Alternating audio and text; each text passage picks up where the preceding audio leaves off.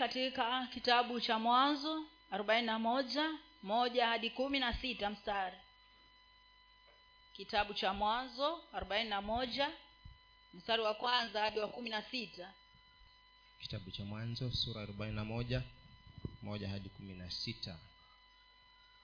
Ikawa mwisho wa, wa miaka miwili mizima farao akaota ndoto na tazama amesimama kando ya mto na tazama ng'ombe saba wazuri wanono walipanda kutoka mtoni wakajilisha manyasi. Na tazama ng'ombe saba wengine wakapanda nyuma yao kutoka mtoni wabaya wamekonda wakasimama karibu na wale ng'ombe wengine ukingoni mwa mto. Kisha hao ng'ombe wabaya waliokonda wakawala wale ng'ombe saba wazuri wanono basi farao akaamka akalala akaota ndoto mara ya pili. Tazama masuke saba yalimea katika bu, bua moja makubwa mema. Natazama masuke saba membamba yame- yamekaushwa na upepo wa mashariki yakatokeza baada yao. Kisha hayo masuke membamba saba yakayala yale masuke saba makubwa yaliyojaa. Basi farao akaamka. Kumbe ni ndoto tu. Hata asubuhi roho yake ikafadhaika akapeleka watu akawaita waganga wote wa misri na watu wote wenye hekima walioko. Farao akawahadithia ndoto yake wala hakuna aliyeweza kumfasiria farao mambo hayo. Basi mkuu wa, wa akamwambia farao akisema nayakumbuka makosa yangu leo. Farao aliwakasirikia watumwa wake akanitia nifungwe nyumbani mwa mkuu mwa mkuu wa askari mimi na mkuu wa waokaji. Tukaota ndoto usiku mmoja mimi na yeye. Kila mtu kwa tafsiri ya ndoto yake tukatoa tukaota. Na huko mmoja na na huko pamoja nasi palikuwa na kijana mwebrania mtumishi wa wakuu wa askari. Tukamhadithia naye akatusia akamfasiria kila mtu kama ilivyokuwa ndoto yake. Ikawa kama vile alivyomfasiria ndivyo ilivyotokea. Mimi nalirudishwa katika kazi yangu na yeye alitundikwa.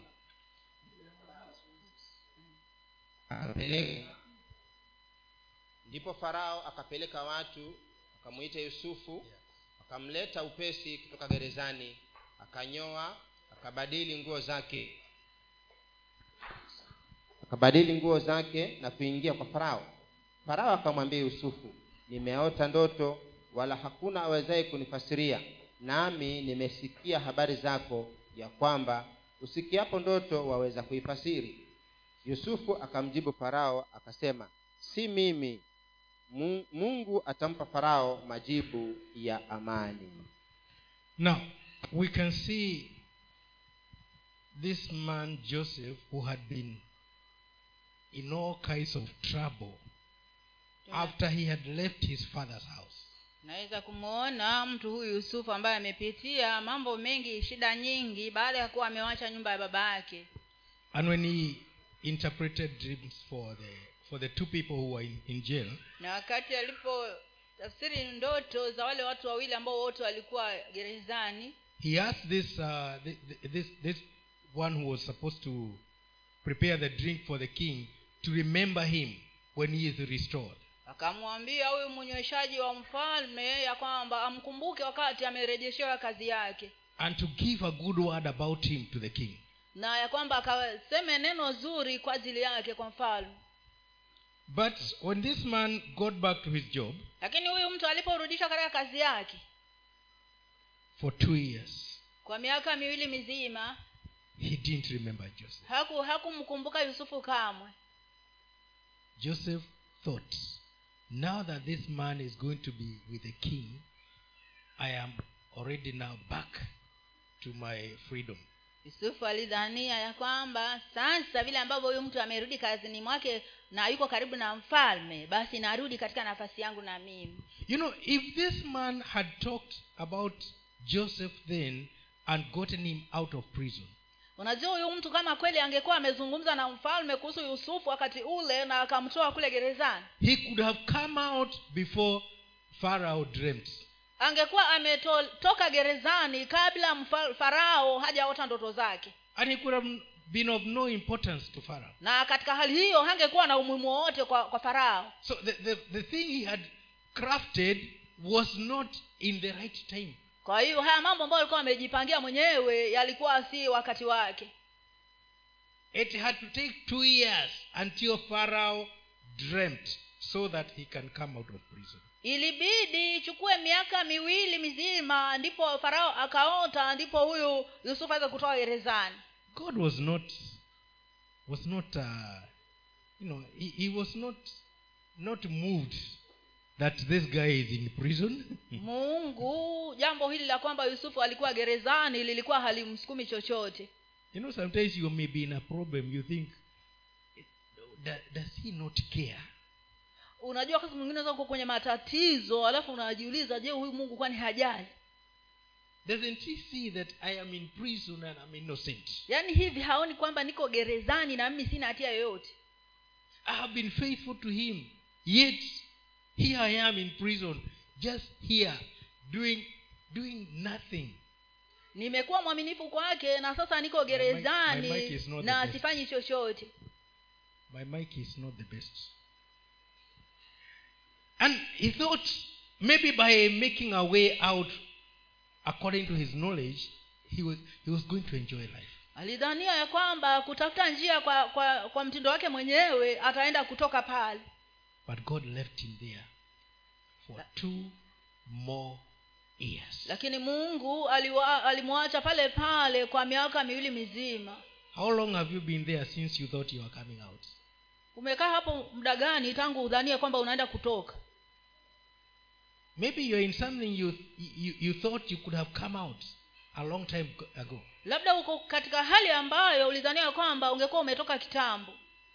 God is not in a hurry to to get out of the pot before you are well cooked.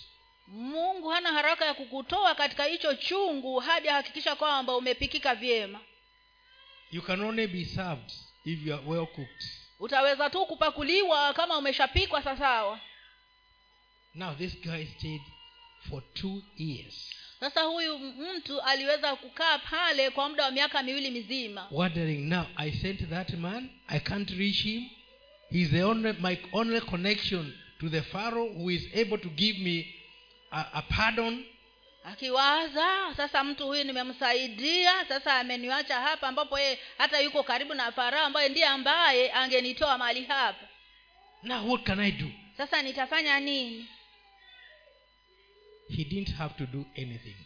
Hakutakiwa kufanya chochote. He had just to wait. Yeye alikuwa tu ni angoje. Sometimes you just need to wait. Wakati mwingine inakupasa tu ungoje. You just wait. We ngoja tu. Provided you are doing the right thing just wait.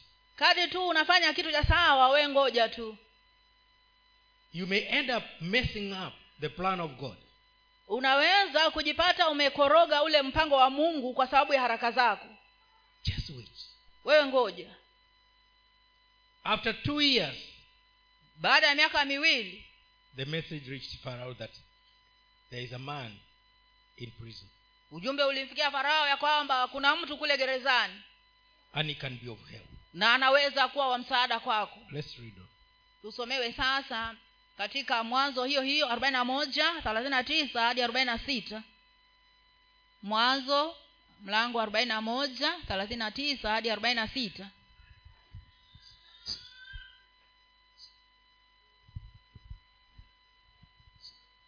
Farao akamwambia yusufu kwa kuwa mungu amekufahamisha hayo yote hapana mwenye akili na hekima kama wewe. Basi wewe utakuwa juu ya nyumba yangu na kwa neno lako watu wangu watatawaliwa. Katika kiti cha enzi tu nitakuwa mkuu kuliko wewe. Farao akamwambia yusufu tazama nimekuweka juu ya nchi yote ya misri. Farao akavua pete yake ya muhuri mkononi mwake akaitia mkononi mwa yusufu akamvika mavazi ya kitani nzuri na kumtia mkufu wa dhahabu shingoni mwake.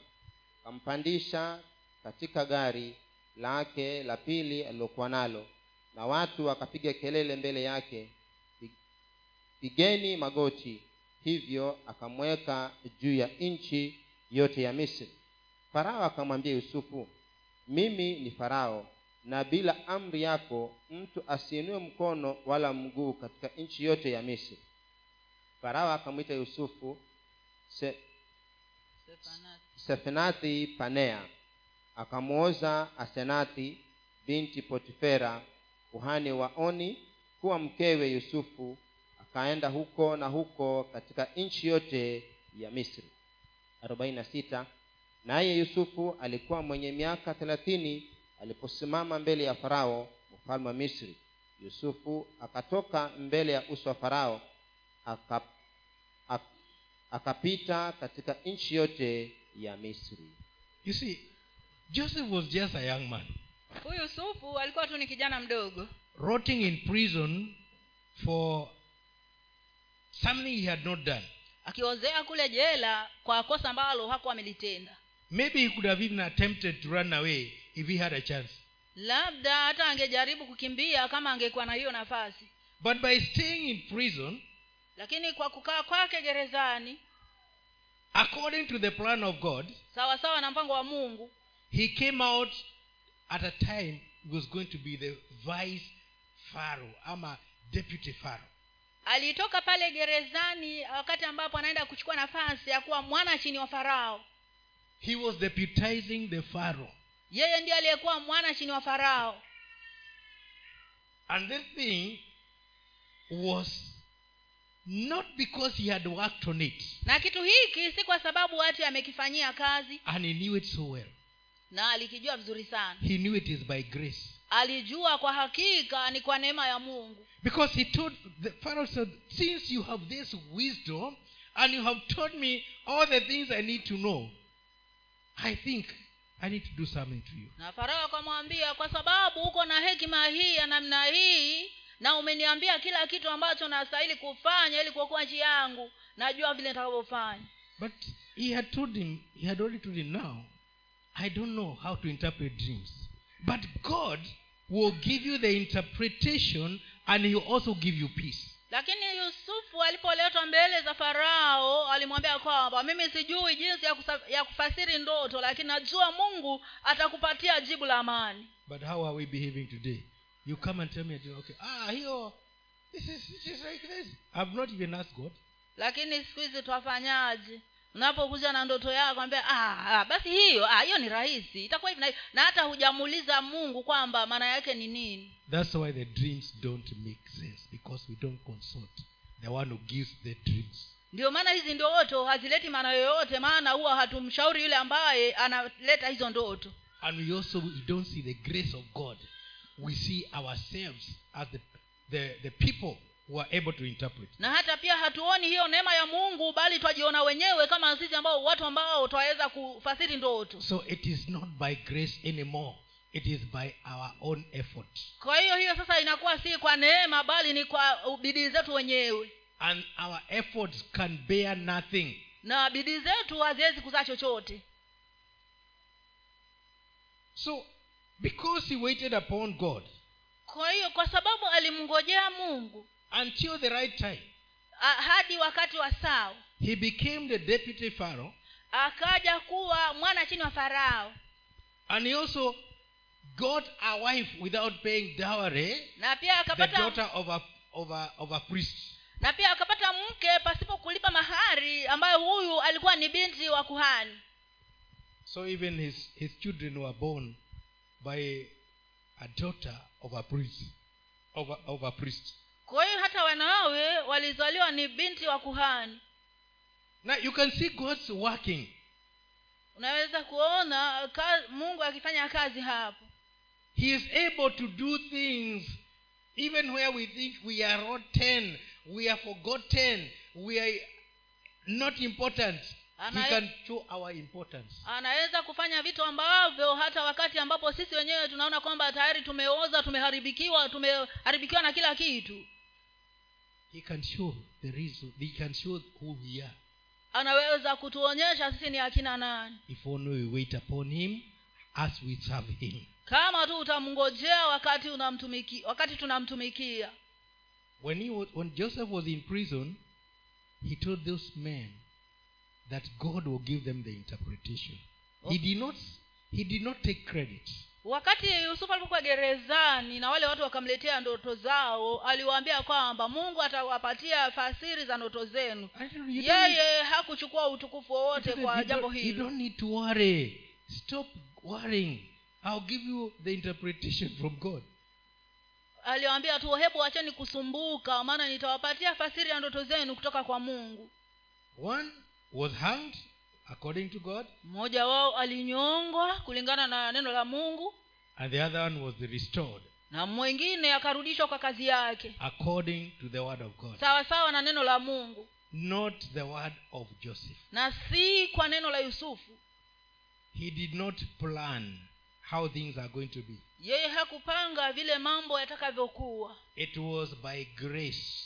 Bali ilikuwa ni kwa neema even the one who died died by grace. Hata yule aliyekufa alikufa kwa neema. Because the grace that was upon him showed the way. Kwa maana ile neema iliyoko juu yake ilionyesha njia. Let's go on because there are many scriptures. Tusomewe sasa katika kitabu cha mhubiri saba nane hadi kumi na tatu. Mhubiri mlango wa saba mstari wa nane hadi wa kumi na tatu. Tusomewe pale and i want you to listen carefully. There are so many things which are spoken here nataka usikize kwa makini maana kuna vitu vingi vimenenwa mahali hapa.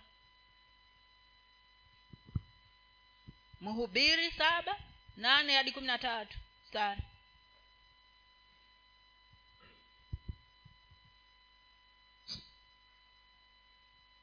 kitabu cha mhubiri saba nane hadi kumi na tatu heri mwisho wa neno kuliko mwanzo wake na mvumilivu rohoni kuliko mwenye roho ya kiburi. Okay. Read again.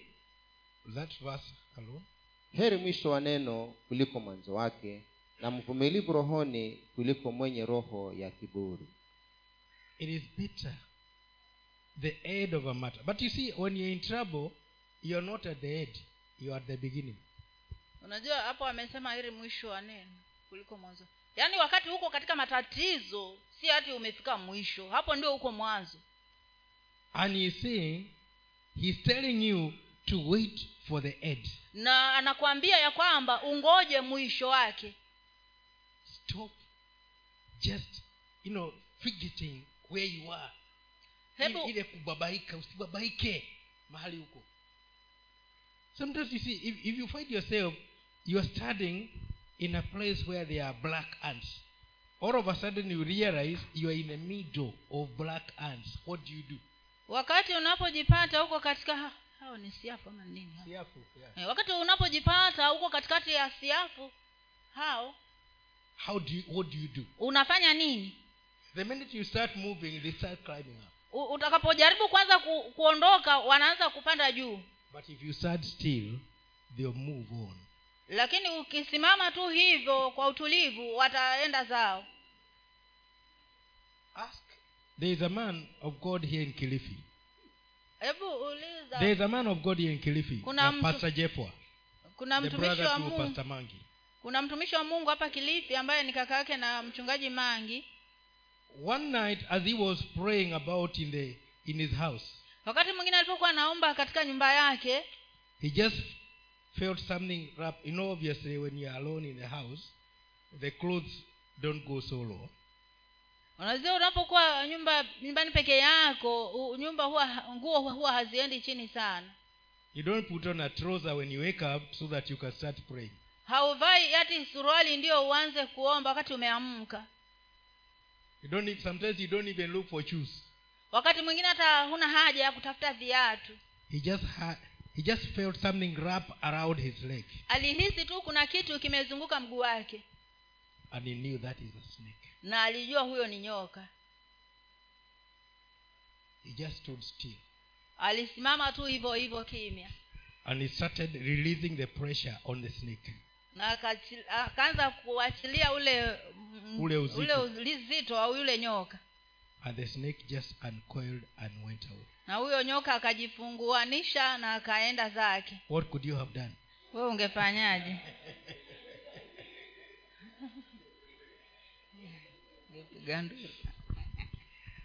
In the morning he looked around and he found that it was a black mamba.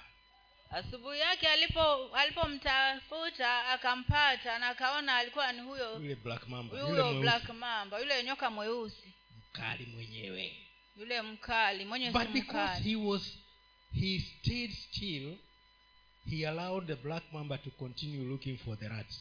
Lakini kwa sababu ali- alisimama tu hivyo uwima akatulia aliruhusu huyu nyoka mweusi aende kutafuta wale panya. But dealt with him in the morning. Lakini asubuhi alimshughulikia. When you start struggling you can mess up utakapoanza kung'ang'ana unaweza kuharibu mambo. I've given you his name so that when you meet you can ask him whether it is true and he'll tell you it is true. Jina lake ni nani? Jefwa pastor jefwa oh, pastor jefwa kama ukutana nayo za kumuuliza kama hilo jambo ni kweli ama si kweli. There was no light on but he knew that guy is the one waiting to, to act alikuwa hajawasha taa lakini alijua huyo mtu huyo yuko hapo. Kuna kitu anataka kufanya. He allowed him to go. The fight was ended. Lakini alipomruhusu aende zake hiyo vita iliishia hapo. Until he started it in the morning. Hadi akaanza? Alipoianzisha asubuhi. In the morning alikuja akadili na yeye. So when you learn how to be still kwa hiyo utakapojifundisha kutulia you'll be able to escape and get to your destination. Utaweza kuokoka na kufika katika hatima yako. Now joseph reached his destination because he stopped fidgeting as he was in prison. Yusufu alifikia hatima yake maana aliacha kule kutapatapa wakati alipokuwa gerezani. And he waited. Na akangojea. And god lifted him up in Na- due course na mungu akamwinua kwa wakati wake let's go on let's go on read on mstari wa tisa usifanye haraka kukasirika rohoni mwako maana hasira hukaa kifuani mwa mpumbavu Don't be. Yeah? Are you done with that verse? Go on. hiyo mstari wa tisa usifanye haraka kukasirika rohoni mwako maana hasira hukaa kifuani mwa mpumbavu Don't be quick to get angry. Because anger stays in the heart of a fool.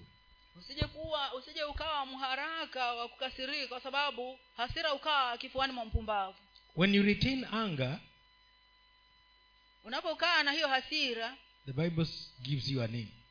bibilia inakupatia jina What name do you get when you stay with hunger unapata jina gani unapokaa na hiyo hasira Hey, wengine hawataki kusema. What name do you get? unapata jina gani unapokaa na hasira Yes. I didn't say it. sio mimi said- niliyosema sio mimi niliyosema ni wewe uliyesema because anger stays there. kwa sababu hiyo hasira inakaa humo ndani haya let's go on. mstari wa kumi usiseme kwani siku za kale kupita siku hizi? Maana si kwa hekima uulizavyo neno hilo. Kumi na moja. Hekima ni njema? Let, let me let me first of all deal with that one.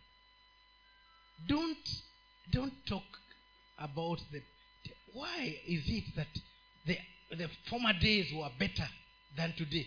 Usije ukaanza kuuliza uliza maswali mbona siku za kale zilikuwa bora kuliko siku hizi? When you start saying before corona things were good but these days things are so bad. Usije ukaanza kusema kitambo mambo yalikuwa mazuri lakini siku hizi mambo yamekuwa mabaya. Before corona.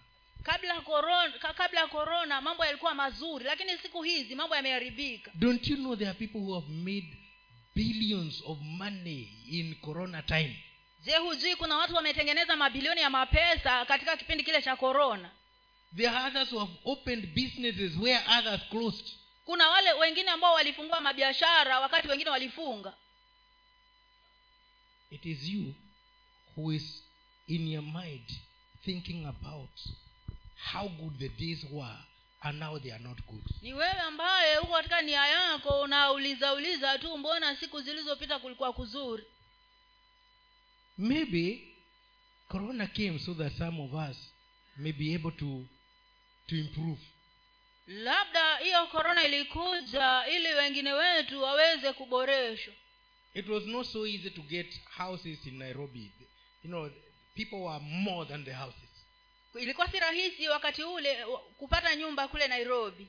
But when corona came some people left and the houses increased without being built. Lakini korona ilipokuja kuna watu waliondoka kwa hivyo nyumba ziliongezeka pasipo kujengwa. Think about the situation with god in might. Hebu waza kuhusu hiyo hali ukiwa na mungu katika nia yako. Even even if there is something that did not materialize hata kama kuna kitu ambacho hakikutendeka. Ask god now that that one did not materialize what do you have for me? Muulize mungu kama kile hakikutendeka je una nini kwa ajili yangu? There are people who don't even travel at all at all because the fare is too much. Kuna watu ambao hawasafiri kabisa kwa sababu afe, nauli imepanda sana. And because they don't travel because the fare is too much they don't make money while traveling na kwa sababu hawasafiri kwa sababu nauli imepanda hawatengenezi pesa wakati wanasafiri. Yaani kama ulikuwa unaenda kulete mali kutoka mbali nauli imeongezeka huendi tena. Kwa hivyo huleti mali tena na hupati faida. Because you're complaining about the bad days now in comparison with the good days then maana wewe uko pale unalalamika kuhusu mambo mabaya yanayotendeka sasa na mazuri yaliyopita. Wake up and start doing what you have to do. Hebu inuka na uweze kufanya kile unachotakiwa kufanya. People must eat. Watu lazima wale. People must dress up. Watu lazima wavae. People must move on. Watu lazima wasonge mbele. Don't join the ones who are angry with the times Usi- because you are not a fool usije ukaunganika na wale ambao wamekasirikia hayo ma, wakati. wakati huu. Because you are not a fool. Kwa sababu wewe sio mpumbavu kamwe. Ah. if you used to sell tomatoes you can come also with tungujas because the tunguja person is not selling. Unawe kama ulikuwa wauza tomato waweza kuacha hiyo ya kuuza tomato ukaanza Ah, kuuza ah, tunguja. kuongeza na tuguja maanake watuguja ameacha kuuza. Eh. Biashara yako ipanuke. Are you getting a message? Unapata ujumbe hapo? Sometimes the bad, the bad thing that we are seeing is actually the good thing that could ever happen to you. Wakati mwingine kile kitu ambacho kibaya unachokiona kwa hakika ni kitu kizuri ambacho kilikuwa hakija kufanyikia we just need to think with god in mind. Unatakiwa tu uwaze ukiwa na mungu katika nia yako. Let's go on. Kumi na moja hekima ni njema mfano wa urithi. Naam nayo ni bora kwao. Repeat it repeat it repeat that. Hekima ni njema Mhm, mfano wa urithi. Mhm. naam nayo ni bora kwao walionao jua. Yes. Wisdom is as good as inheritance. Yaani hekima ni bora yaani inalinganishwa na ni urithi mfano wa ni mfano wa urithi. Nao hmm? naam nayo ni bora kwao walionao jua. It is good for them that see the sun those that see the next day not those that that don't see the next day. Nayo ni njema kwa wale wanaoliona jua na si kwa wale ambao hawaoni siku inayofuata. Those that see the day the sun are those that see the following day. You, know, you, you are today you are, you are here but you can see tomorrow. You can see a better tomorrow. Wale wanaoliona jua ni wale wanaoona siku inayofuata. They see a better tomorrow. Maana wako hapa lakini wanaona kesho ikiwa bora. Even before tomorrow comes they can see that things are going to be better hata kabla kesho haijafika wanaona kwamba kesho mambo yatakuwa bora. They are not troubled by the troubles of today. Yaani wao hawasumbuliwi na zile tabu za leo. They think ahead. Yaani wanafikiria mbele. I think you are going to comment about this one mchungaji mwatatu ataenda kuchangia hili. They think ahead even at a time when they are in trouble. Yaani wanawaza mbele hata wakati ambapo wako katika matatizo. Because there is a better tomorrow kwa sababu kuna kesho iliyo bora. Yeah. You know that song because he lives? I can face tomorrow.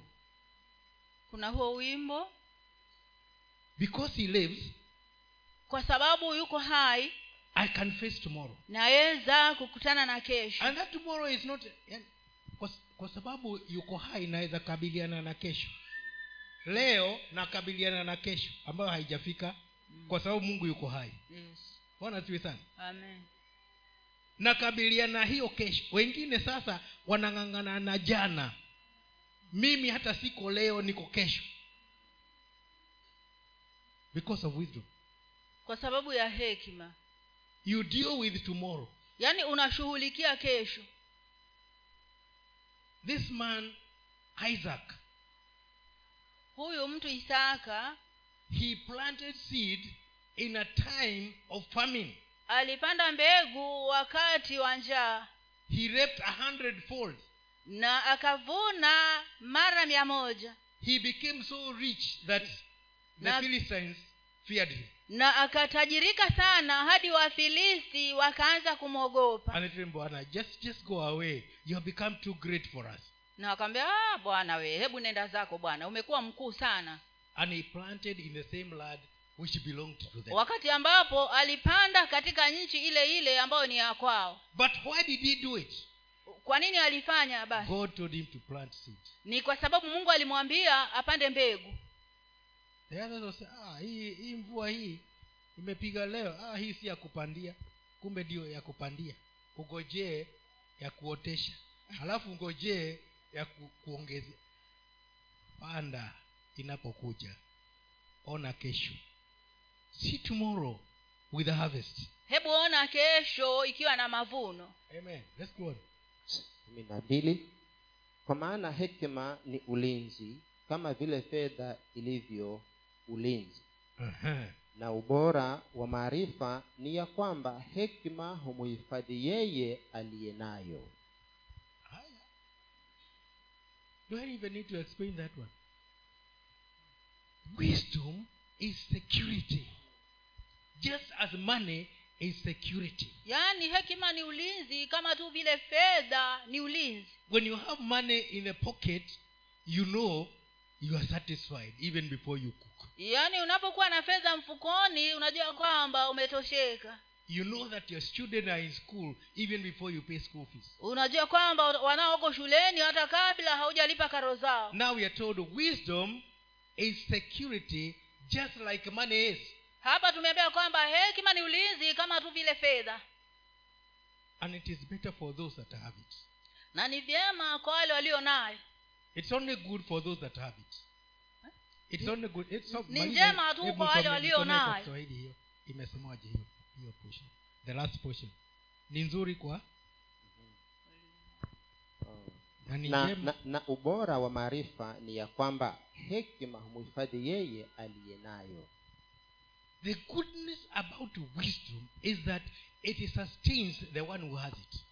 Uzuri wa hekima ni kwamba huwa inamsaidia yule aliye nayo. Inamhifadhi. Inamhifadhi yule aliye nayo.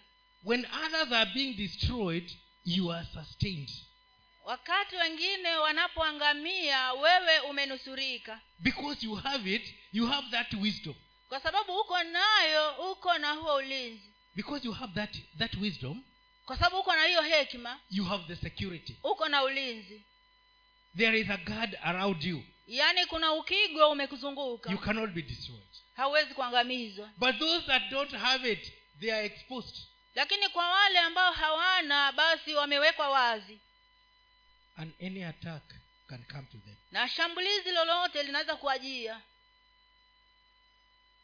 when satan wanted to destroy job wakati shetani alipotaka kumwangamiza ayubu he told god remove the fence around him. alimwambia mungu hebu ondoa ule ukigo unaomzunguka. So he removed the wisdom around him. kwa hiyo mungu akaondoa ile hekima ambayo alikuwa nayo And he was exposed. na akawa amewekwa wazi And the devil was able to reach him. na shetani akaweza kumfikia We are going to talk about Job. That's why I'm quoting it. naenda kumzungumza ndio maana ninamtaja It is not explained in those words, but I'm talking about the hedge. Wisdom is a hedge around you. nazungumza mambo haya ya hekima ya kwamba ni ukigo unaokuzunguka wewe I did not say education. sijasema elimu I said wisdom. nimesema hekima If you have wisdom, you can be better than the most educated person. kama uko na hekima unaweza kuwa bora hata kuliko ile ambaye ana madigirii kama yote Yes. I have given an example of uh, a, a, a lunatic who was who was who, who was walking about in the in the you know by the road. Nimepeana Mwenda wazimu ambaye alikuwa anatembea, akakuta jamaa wanabadilisha tai, lakini katika ile mbio mbio wamefungua bolt na hawajui zimewekwa. Sasa Ben, imagine zimeangushwa kwenye nyasi. Na aliangusha hakusema anaziweka hapa. Ni ile haraka. Tubadilishe tairi twende zetu. Bolt nne missing. Kwa hivyo tairi sasa gari huwezi kuipatia nini ile mkongojo ti mwende ikirukaruka hivi. Haiwezekani. Jamaa akadua hapo. Sasa tufanye nini jamii? Tairi unaweza kuwa na spare lakini bold hakuna spare sasa mwenda wazimu akaja akauliza kuna shida gani? Tulikuwa tunachii hawakumwigno hekima iliwasaidia hawakumwigno wakamwambia ah nenda zako wewe mwenda wazimu ha, hawangepata suluhisho kaambia tulikuwa tunabadilisha tairi. Sasa hatujui bolt tumeweka wapi. Sasa kuwa ni mna wazimu? Simtoe bolt moja moja kwa zile tairi zingine tatu. Na kila tairi itakuwa na bolt tatu mwende zenu mtatafuta huko mbele mbele. So wisdom saved them. Kwa hiyo hekima iliwaokoa hawa jamaa. Wisdom from a madman. Hekima kutoka kwa, men, kwa, kwa mwenda wazimu. It helped them iliwasaidia. They didn't have it they depended on a madman walikuwa hawana hekima walitegemea hekima kutoka kwa yule chizi. That's why i said you have something that i don't have. Hivyo ndivyo ilivyo yaani wewe uko na kitu ambacho mimi sina. And i have something that you don't have. Nami niko na kitu fulani ambacho wewe hauna. If we combine forces we can have a lot of wisdom. Kama tunaweza kuunganisha hizo nguvu tunaweza kuwa na hekima nyingi sana. let's move on let's move on. Kumi na tatu tafakari vyema kazi yake mungu kwa sababu ni nani awezaye kukinyosha kitu kile alichokipotosha yeye? Mm-hmm. sema tena. Tafakari vyema kazi yake mungu kwa sababu ni nani awezaye kukinyosha kitu kile alichokipotosha yeye? Think carefully about the work of god. Because who can straighten what he has made crooked yaani utafakari vyema kuhusu neno la mungu. Ya kwamba ni nani atakayeweza kunyosha kitu ambacho mungu mwenyewe ndiye aliyekipotosha. Sometimes we are going through crooked things that god has made crooked. Wakati mwingine unapitia mambo yaliyo yaliyo yaliyo yaliyopotoshwa ambapo mungu mwenyewe ndiye aliyefanya. He has put you in that situation so that he can save you. Yaani yeye mwenyewe ndiye amekuweka katika hali hiyo ili aweze kukuokoa one day i was traveling from home. Siku moja kuwa nasafiri kutoka nyumbani. I was a very regular traveler those days. Katika wakati huo nilikuwa nasafiri sana. And there was this bus that i used to travel in. Na kulikuwa na basi hiyo ambayo ilikuwa nimezoea kusafiri nayo. We used to call it cock the frightener. Ilikuwa inaitwa hilo jina. tunaita cock the frightener because in kikuyu they say jogoo kimakia so it is a cock that frightens. Eh? yaani jogoo anayetisha. Now i go to the to the stage at karatina. Kwa hiyo nikaenda katika kituo cha basi kule karatina. That day so many people were traveling to nairobi. Siku hiyo watu wengi walikuwa wanasafiri kwenda nairobi. I got there on time. Nikafika hapo kwa wakati. But the bus was full. Lakini hata hivyo basi ilikuwa imejaa my favorite seat and the one they used to reserve for me was the one I would sit just after getting the door and I sit facing the driver. kuna hicho kiti changu ambacho nilikuwa nakipenda sana ambacho yaani kama viti vinaangalia hivi kuna kingine kiko hapa kinaangalia driver. Sasa mi naketi hapa driver yuko pale. I got there and somebody was already seated on Nili- my seat nilipofika hapo kuna mtu ambaye alikuwa ameketia kiti cha kwangu. Do you think i was happy? Unafikiria nilifurahikia? I wasn't happy. Sikufurahikia. I knew i will miss the bus. Nilijua kwamba nitakosa hiyo basi. We were paying a lot of money from karatina to nairobi. 18 shillings was not tulikuwa tunalipa pesa nyingi sana kutoka karatina shilingi kumi na nane. Today it is 550 leo ni shilingi mia tano na themanini na na hamsini. hamsini. I had to go and take a, tax, a, a, a, smaller vehicle because my seat is hard on. Ilibidi nende nitafute gari ndogo kwa sababu kiti changu kimekaliwa na mtu they already arranging those vibao vibao hapo kwa njia connecting. Said, you can sit here. I said no. Kuna vile walikuwa wanaweka tu, tu mabao mabao hapo katikati ya hiyo njia ili watu waketi if you are going to be comfortable unless you sit at the back. Because when people started moving out you have to keep studying for people to alight. Unajua ukiketia hizo vibaobao hivyo utapata shida sana. Maana labda uketi kule mwisho kwenyewe. Maana watu kama wanataka kutoka itakubidi wewe wasimama saa yote. Utateseka. they tried to convince me but i said no. Wakajaribu kunishawishi lakini nikamwambia hapana hapana. I got my vehicle nikapata gari langu. and we drove on to nairobi na, na tukasafiri kuelekea nairobi. On reaching sagana those that know where sagana is. Tulipofika sagana wale wanaojua nairobi sagana iko wapi? I found that bus it had caused an accident. Nilipata hiyo basi imesababisha ajali pale. It had knocked a datsun 1200 ilikuwa imegongana na hiyo datsun 1200 pickup. 1200 ambayo ni pickup.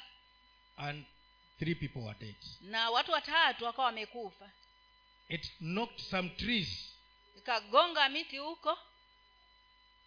And i saw at the seat where i used to sit somebody was there bent over. Na nikaona ile kiti yangu nipendayo kuna mtu alikuwa ameketi hapo akiwa ameinama hivyo. Very dead. Akiwa amekufa kabisa. Ku. So i saw myself there. Kwayo nikajiona pale god saved me that day. Mungu aliniokoa katika hali hiyo. My sister also traveled with her husband one time. Pia dadangu naye alisafiri na mme wake wakati mmoja. Elois mother mama yake na elois and they found a nissan with only two seats remaining. Na wakakuta uh, uh, gari hapo matatu ambayo imebakia tu na viti viwili the husband said now let's get in quickly before somebody gets in. Na huyu dada akasema tuingie haraka haraka kabla uh-huh, the husband. Oh. mume wake akasema tuingie haraka haraka kabla vita havijachukuliwa na mtu mwingine. And she told me no i don't feel like I, I, i'm not comfortable with this vehicle na huyu dada akamwambia hapana hapana wacha tusiingie. Si sifurahiki yani sijisikii kuingia sijisikii amani kuingia katika hiyo gari. Now how long is it going to take for another one to get full Amin, naye akauliza sasa itachukua muda gani kungoja gari ingine hadi ijae okay you can you can go on. Me i'll wait for the next. Akamwambia mme wake we waweza kuingia uende mi nitangoja hiyo ingine. And of course as we are men so, tupeni Ah. wanawake saa ingine vile tulivyo sisi wanaume anasema, "Ah, huyu naye as they traveled they found that that nissan had had uh, rolled and everybody was dead walipokuwa wanaenda walienda kuipata ile matatu imebingiria na kila mmoja ndani yake amekufa. And he told her i'll never argue with you again. Na akamwambia mke wake sitapingana na wewe tena. But because she was not giving birth to boys lakini kwa sababu alikuwa hazai watoto wa kiume he divorced her and married another alimwacha na alimtalaki na akaoa mwingine. Is that not an argument? Je huko si kupingana naye? Have god in mind. Hebu kuwa na mungu katika nia yako. I, think leave that had you finished what you already. twende ingine nasikia hapo sina kitu ingine ya kuongeza. Kumbe nilikuwa tumemaliza tusomewe sasa katika kitabu cha esta sita mstari wa kwanza hadi wa kumi na mbili. I can i can paraphrase. Kama naweza tu kuizungumzia. Esta mlango wa sita moja hadi kumi na mbili. Hebu hebu soma kidogo ili wapate story wapate. Alafu nitai paraphrase okay. usiku ule mfalme hakupata usingizi. Akaamuru aletewe kitabu cha maandiko ya taarifa nayo yakasomwa mbele ya mfalme ikaonekana kuwa imeandikwa ya kwamba modekai aliwachongea bigthana na tereshi wasimamizi wawili wa mfalme katika hao waliolinda mlango waliotaka kumtia mikononi mfalme aswero mfalme akasema je ni heshima gani au jaha gani mordekai aliyofanyiziwa kwa ajili ya hayo? Watumwa wa mfalme watumwa wa mfalme waliomhudumu wakamwambia hakuna alilofanyiziwa. Mfalme akasema yupo nani behewani? Ikawa haman alikuwa ameingia katika ua wa nje wa nyumba ya mfalme Ase, a, aseme na mfalme ili kumtundika mordekai juu ya mti ule aliyomwekea tayari. Basi watumwa wa wa mfalme wakamwambia tazama haman yupo amesimama behewani. Mfalme akasema na aingie. Basi hamani akaingia mfalme akamwambia afanyiziwe nini yule ambaye mfalme apenda kumheshimu? Hamani akasema moyoni mwake ni nani ambaye mfalme apenda kumheshimu kuliko mimi? So Basi. that is, that is enough. You know the story. I wanted you to get the message. Nataka tuupate ujumbe. Now haman hated mordecai with a passion. Huyu haman alimchukia modekai vibaya sana and even prepared to have him hanged. Na hata akatayarisha ili aweze kunyongwa. He prepared gallows 60 feet high. Alitengeneza huo mti wa kunyongea futi sita urefu. Sitini. Futi sitini urefu. This house is 80 feet. Hii this nyumba. house is 80 feet. Hii nyumba ni fiti themanini. Remove a quarter of it. Ondoa robo yake. Then put it standing alafu uisimamishe juu. That is how high mordecai was going to be hivyo ndivyo urefu ambao mordekai alikuwa aha, anyongwe. So that even if he manages to, to, to drop he would die anyway. Hali ya kwamba hata kama angeweza kuruka pale bado angekufa hivyo hivyo. What he did not know god was working for mordecai wakati ambapo hakujua kwamba mungu alikuwa ana, anafanya kazi kwa ajili ya modekai to save him and the israelites. Ili kumwokoa yeye pamoja na waisraeli wote. Because he had planned to kill all the jews. Kwa maana huyu hamani alikuwa amepanga kuwaua wayahudi wote. Because of his hatred towards mordecai kwa sababu ya vile ambavyo alikuwa anamchukia modekai and as we heard where does anger stay na kama vile tulivyosikia hii hasira inakaa kwa nani? Moyo wa mpumbavu. Kwa moyo wa mpumbavu. know he was a fool. Yeye hakujua kwamba yeye ni mpumbavu. He didn't have wisdom. Hakuwa na hekima. Mordecai had wisdom because he had god. Modekai alikuwa na hekima kwa sababu alikuwa na mungu. And so he planned he thought he even thought it is only him who can be honored. Na hata akadhania ya kwamba ni yeye peke yake ndiye anayestahili kuheshimiwa. God has already brought a you know restlessness to the king. Mungu alikuwa tayari ameleta ile hali ya mahangaiko kwa mfalme. That he did not sleep. Ya kwamba ilimfanya hata hakulala. I wish he would bring restless to some people so that we read the bible. Natamani angeleta hali hiyo ya mahangaiko kwa watu wengine hapa ili angalau wasome bibilia why, why, why don't you say amen? Is it not good to when you read the bible you learn some things. There are some things you have never come across. vyema upate nafasi kama hiyo ili uweze kusoma wacha ile ya kutafuta eh, sahii sahii sina pesa. Wacha niangalie pale nazungumza juu ya pesa. That time you read without looking for. Ukifanya hivyo basi utakuwa unasoma pasipo hata kuangalia chochote. Kutafuta. Kutafuta kitu chochote eti ni mgonjwa wacha niangalie mambo ya healing. Ah, sina pesa wacha niangalie mambo ya fedha. Eh. nataka kuanzisha biashara wacha ni... ah, unaangalia neno la mungu. Bwana asiwe sana. Amen. When you are restless at night wakati huko katika hali hiyo ya mahangaiko usiku and you want to read yourself to sleep na unataka kusoma ili ulale so they read for him they read for the king. kwa hiyo akamsomea huyu mfalme. He got to a place where it talks about mordecai. Akafika mahali ambapo ilikuwa inazungumza kuhusu mambo na mordekai how he saved him from assassination. Jinsi alivyomwokoa kutokana na, na njama ya kuuawa. And he asked, what was done to this man? Na akaulizwa ni kitu gani alichotendewa mtu huyu? Akauliza what was done to that man? Akauliza ni kitu gani alitendewa mtu huyu? Said nothing. Na akaambiwa "Ha- hakuna Then who is outside?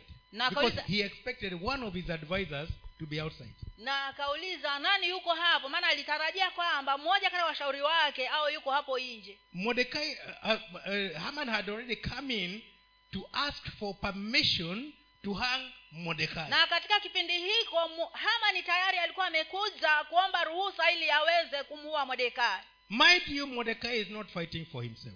Kumbuka kwamba modekai hata hajipiganii and then he, he is coming to ask for permission to hang him. Na huyu hapa hamani anakuja kuomba ruhusa ili aweze kumuua modekai and the king just meets him with what what can be done to somebody that the king wants to honor? Na mfalme akamuuliza huyo hamani ni kitu gani ambacho uh, kitafanyiwa mtu ambaye mfalme anataka kumkirimia heshima? When we are foolish we only think we are the only ones to be honored wakati tuko wapumbavu tunadhania tu ni sisi ambao tunastahili kuheshimiwa. Surely today is my day.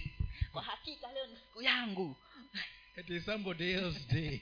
Haya ni siku ya mtu mwingine hiyo.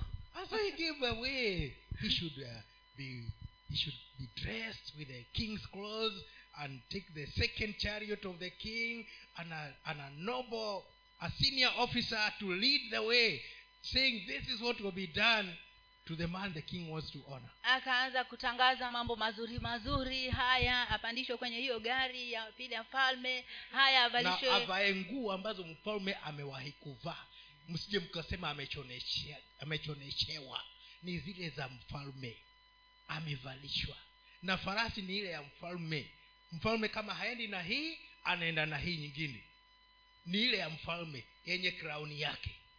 Hani kusiwe na na hali ya kwamba kutoelewa. Hey, akaona yeye ndiye atakuwa iko hivyo alafu kutafute ofisa mkubwa aiongoze ile farasi na parapanda. Hivi ndivyo atakavyofanyiwa. Mtu ambaye mfalme anataka kuheshimu. And then no he was seeing himself being honored. Yaani yeye mwenyewe alikuwa anajiona akiheshimiwa. But the guy who was who had asked that they talk to the king lakini sasa yule ambaye alikuwa ame ame- ame ametumana esther aongee na mfalme. He was not fighting for himself. He was fighting for the nation. yeye alikuwa hajipiganii bali alikuwa anapigania taifa lake. And esther said no we go to god. Na yesu akasema hapana tutaenda kwa mungu. God will give the solution. Mungu mwenyewe atapeana suluhisho. So when god was put in, in the picture he, he played the game his way kwa hiyo mungu alipoingizwa katika ile taswira aliweza kute, kufanya ile ka, ile mambo katika njia yake mwenyewe. And haman was to do that and do it exactly as you say because you have it in your mind. Can you do it exactly as it is? In english you say articulately. Na haman akaambiwa na mfalme kwa sababu umesema vile umesema hebu nenda ukavifanya hivyo vyote na visipungue hata kitu kimoja ukamfanyie modekai it should be exactly as you said and you do it to modekai yaani iwe vile vile ulivyovisema kusipungue hata kitu kimoja na umfanyie modekai so he did it and then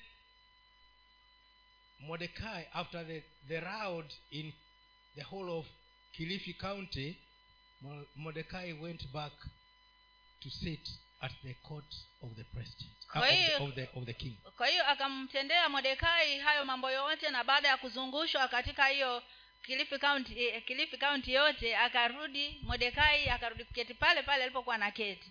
Yeye kawaida yake alienda tu akakaa. Kawaida yake yeye huwa anakaa hapo tu kwa mfano. Hana shughuli. And then it says haman ran to his house ashamed and weeping na baada ya matukio hayo yote hamani alirudi nyumbani mwake akiwa ameaibika sana na amevunjika moyo kabisa na analia. And his wife asked him what had happened. Na mke wake akamuuliza nini kimetendeka? He said he told her everything. Na akamhesabia kila kitu ambacho kimefanyika. And it, she told him na huyu mama akamwambia if that man is a jew kama huyo mtu ni myahudi and you started falling before him. na umeanza kuanguka mbele yake you will not survive. hauta- she saw she saw the future of, he, of her husband. Yaani aliona siku zijazo huyu mume wake dead. akiwa amekufa. And as soon as she had finished talking he was called to go for the for the party on the second na mara duhu tu huyu mama alipomaliza kuongea amani akaja kuchukuliwa aende kwa ile karamu. He did not finish eating. Hakumaliza kula. He was taken out and he was hanged. Alinyakuliwa na akapelekwa akaenda kunyongwa. 60 feet high. Fiti sitini juu mahali ambapo alikuwa ametengenezea modekai he made the gallows for himself. Alikuwa ametengeneza huo mti wa kunyongea wakwake mwenyewe. And thereafter his wife his servants and his children were also hanged na baada ya hapo familia yake yote mke wake wanawe kila mtu walinyongwa wote. Because they had to eliminate that seed and that root of bitterness. Maana walikuwa ni waangamize kabisa hiyo mbegu ya uchungu. Don't keep that bitterness in your heart. Usiweke uchungu katika moyo wako. Let's read the next one. Bado ni Esther ama ni mhubiri ama ni, mhubiri. Haya mhubiri saba tano hadi mstari wa saba. Msta, ah, mhubiri mlango wa saba mstari wa tano hadi wa saba. Tusomewe pale. Heri kusikia laumu ya wenye hekima kuliko mtu kusikia wimbo wa wapumbavu. It is better. Heri kusikia laumu. Laumu ya wenye hekima. You better be criticized by the wise yaani ni heri ushutumiwe na wenye hekima. than to be lauded by fools. Badala ya kusifiwa ni wapumbavu. Get that? Unapata hapo? Haya continue. Maana kama mlio wameiba chini ya sufuria ndivyo kilivyo kicheko cha mpumbavu. You know when when you're cooking and the the, the, the firewood has got thorns disengage and they the sufuria. Unajua wakati unapika na moto wa kuni na hiyo hizo kuni ziko na miba. Miba inatoka saa ingine inatoka inagonga sufuria. Sasa ndivyo hivyo kisheko cha wapumbavu kilivyo. Haina maana haivishi chakula. You know, the bible is funny you know it's very interesting. Read on, read inawasisimua sana. Mstari wa sita. Oh. Ma, oh, maana kama mlio wa miiba chini ya sufuria ndivyo kilivyo kicheko cha mpumbavu. Hayo nayo ni ubatili. That is just vanity. Laughter of fools is vanity. Yaani kicheko cha, cha mpumbavu ni ubatili. Mstari wa saba kweli jeuri humpumbaza mwenye hekima na rushwa huharibu ufahamu. Yes. Jeuri ni pride. Ama ni nini? Yeah? mtu mjeuri si mtu proud eh? yeah. jeuri hupumbaza. Jeuri? Mwenye hekima. Mwenye- you know it, it, it blinds a wise person so the wise should not be proud. Kwa hiyo mwenye hekima hatakiwi kuwa mjeuri. And then the next one is na rushwa huharibu ufahamu. and corruption destroys your status.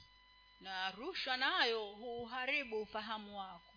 Because in those pride and corruption, they don't go with wisdom. Maanake vitu hivyo ujeuri na, na rushwa haviendani na hekima Okay. The next one, this one was not in our notes. The last, it is the last one. ayubu ishirini na tisa mstari wa kwanza hadi ishirini na tano ayubu that- that was- kitabu cha ayubu Yeah, we, we can we can read that one. Yeah, read. kitabu cha ayubu mlango wa ishirini na tisa mstari wa kwanza hadi wa ishirini na tano Wa ishirini na tano We cannot read all that. Read up to up to five. soma tu mistari mitano ayubu ishirini na tisa moja labda mpaka tano pale. Kisha ayubu akaendelea na mithali yake na kusema laiti ningekuwa kama nilivyokuwa katika miezi ya kale kama katika siku hizo mungu aliponilinda hapo taa yake ilipomulika juu yangu kichwani nami nilitembea gizani kwa njia ya mwanga wake. Kama nilivyokuwa katika siku zangu za kukomaa hapo siri ya mungu ilipokuwa hemani mwangu. Tano. That, that, that one is that. Okay, read it, but then tano. Wakati mwenyezi alipokuwa akali pamoja nami nao watoto wangu walipokuwa wakinizunguka now Job was looking at how glorious he was in the former days. huyu ayubu alikuwa anaangalia utukufu aliokuwa nayo nao siku zilizopita And he was lamenting. na akawa analalamika He could not see anything better happening. hangeona kitu chochote kizuri kikifanyika He had already been laughed at by the fools. Tayari alikuwa wale wapumbavu wameshamcheka They had blamed him for everything wamemlaumu kwa yote aliyofanyika until he got to believe it's like they were right. hadi akafikia mahali kuamini ya kwamba wao walikuwa na ukweli Let's go to the next one. Let's go to the next one. tusomewe tena katika kitabu cha ayubu mlango wa arobaini na mbili moja hadi sita hadi sita. Ndipo ayubu akamjibu bwana na kusema najua ya kuwa wewe najua ya kuwa waweza kufanya mambo yote na ya kuwa makusudi yako hayawezi kuzuilika. Ni nani huyu afichaye mashauri bila maarifa? Kwa maana nimesema maneno nisiyoyafahamu. Mambo ya ajabu ya kunishinda mimi nisiyoyajua sikiliza na kusihi nami nitanena nitakuuliza neno nawe niambie. Nilikuwa nimesikia habari zako kwa kusikia kwa masikio bali sasa jicho langu linakuona. Sita kwa sababu hiyo najichukia nafsi yangu na kutubu katika mavumbi na majivu. Now, after Job had been confronted by God, baada ya kuwa ayubu ame- amekabiliwa na mungu he said, I'm sorry, God. akamwambia mungu samahani I didn't know you. sikukujua wewe Sometimes we think we know God. wakati mwingine tunadhania kwamba tunamjua mungu But when things happen the wrong way, we don't accept that God could be there also. lakini mambo mabaya yanapofanyika hatukubali ya kwamba hiyo pia ni mungu He said, I, I, I- I didn't know you. I didn't know you. Na ayubu akasema sikukujua wewe I had only heard about you. nilikuwa tu nimesikia kukuhusu wewe But now I have seen you. lakini sasa nimekuona Just forgive me. wewe nisamehe Because of acting foolishly and complaining. kwa sababu ya kujitokeza kipumbavu na kulalamika Mind you, nothing good had happened to him even at that time when he saw God. kumbuka hata wakati huo alipokuwa anasema amemwona mungu hakuna chochote chema kilichokuwa kimemfanyikia He was still in his state. bado alikuwa katika hali yake ile ya mateso His children were already dead. watoto wake tayari walikuwa wameshakufa He had no property. mali zake zilikuwa zote zimeangamia But he said, now I have you. Lakini bado anasema ya kwamba sasa nimekujua wewe. He started seeing his tomorrow. Alianza kuona kesho yake. Through God. kupitia mungu. Let's read the next one. sasa usome katika mstari wa kumi na nne hadi wa kumi na saba. Hiyo hiyo arobaini na mbili. Kumi na nne hadi kumi na saba. Akamwita huyo wa kwanza jina lake yemima na wa pili No, I think he check, check carefully. No, it starts a bit earlier. Go some few some few paces earlier. Okay, if we had read the other one, but j- just go a bit earlier. Some go to about verse uh, ten. Ten. kisha you- bwana aka akaugeuza uteka wa Yes, ayubu that's it. Hapo alipowaombea rafiki zake. Bwana naye akampa ayubu mara mbili kuliko hayo aliyokuwa nayo kwanza. Ndipo akamwendea akamwendea nduguze wote waume kwa wake nao wote waliojuana waliojuana naye hapo zamani. Wala wakala chakula pamoja naye katika nyumba yake nao wakamlilia na, kum, na kumtuza moyo katika habari za huo uovu wote bwana aliouleta juu yake Read that verse again. Read that one again. nao wakamlilia na kumtuza moyo katika habari za huo uovu wote bwana alioleta juu yake We always say the devil did it to him. kila but here they are, they are comforting him out of all that evil that the Lord had done upon him. Kila mara huwa tunasema ni shetani ndiye aliyemletea hayo maangamizi lakini hapa tunathibitisha ya kwamba bwana mwenyewe ndiyo aliyoleta huo uovu wote juu yake So even when he was complaining, he was complaining against God. kwa hiyo hata wakati alipokuwa analalamika alikuwa analalamika kinyume na mungu Read on. Read on. Read on.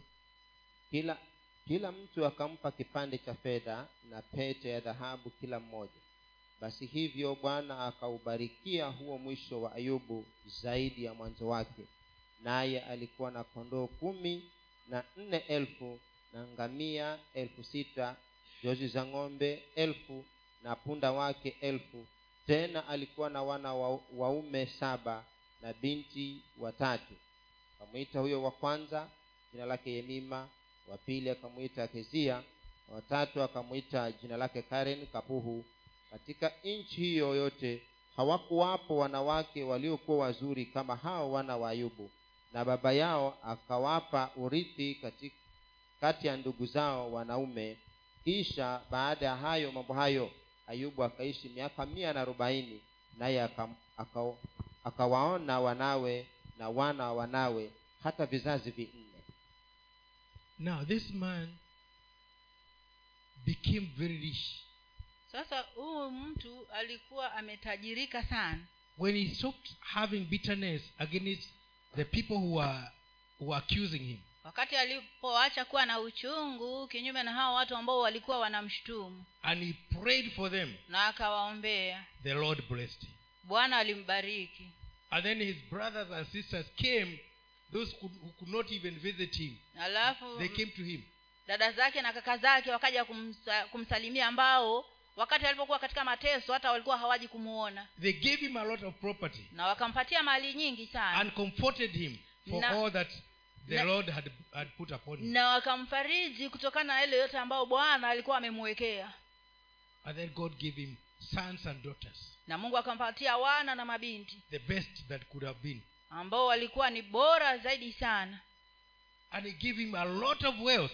Na akampatia utajiri mwingi tu sana And you remember in the first, all his cattle had been destroyed Na- and stolen. na unakumbuka hapo awali mali zake zote zilikuwa zimeibiwa na zingine zimeangamia And then after all that, na baada ya hayo yote he gave the even inheritance to his daughters. You men here, your daughters need inheritance. alipeana urithi kwa wanawe pamoja na mabinti zake enyi wa baba hapa mabinti zenu pia wanahitaji urithi. If you are born again, give your daughters inheritance together with their brothers. Kama wewe umeokoka peana urithi kwa mabiti zako pamoja na kaka zao. Don't just give it to the men. Usije tu ukapeana urithi kwa watoto wa kiume. They all came from you. Wote walitokana na wewe mwenyewe. Amen. Amen. And then as if it is not enough the guy survived another 140 years na kana kwamba A hundred- is it hajatosha Na- 140 years after na- that. na kana kwamba hajatosha aliishi tena miaka mia moja na arobaini. But his wife was speaking like a foolish like the foolish women. Lakini mke wake ambaye alikuwa anazungumza kama wale wanawake wapumbavu had told him to curse god and die. alimwambia kwamba amlaani mungu ili afe. Imagine she wanted to cut off 140 years hebu fikiria alikuwa anataka kuondoa hiyo miaka mia moja na arobaini. I'm telling you wisdom is security. Nakwambia kwamba hekima ni ulinzi. And the bible says if you lack it ask and you'll be given. Na biblia inasema, inasema ya kwamba kama ume hauna hebu omba na utapewa. Amen.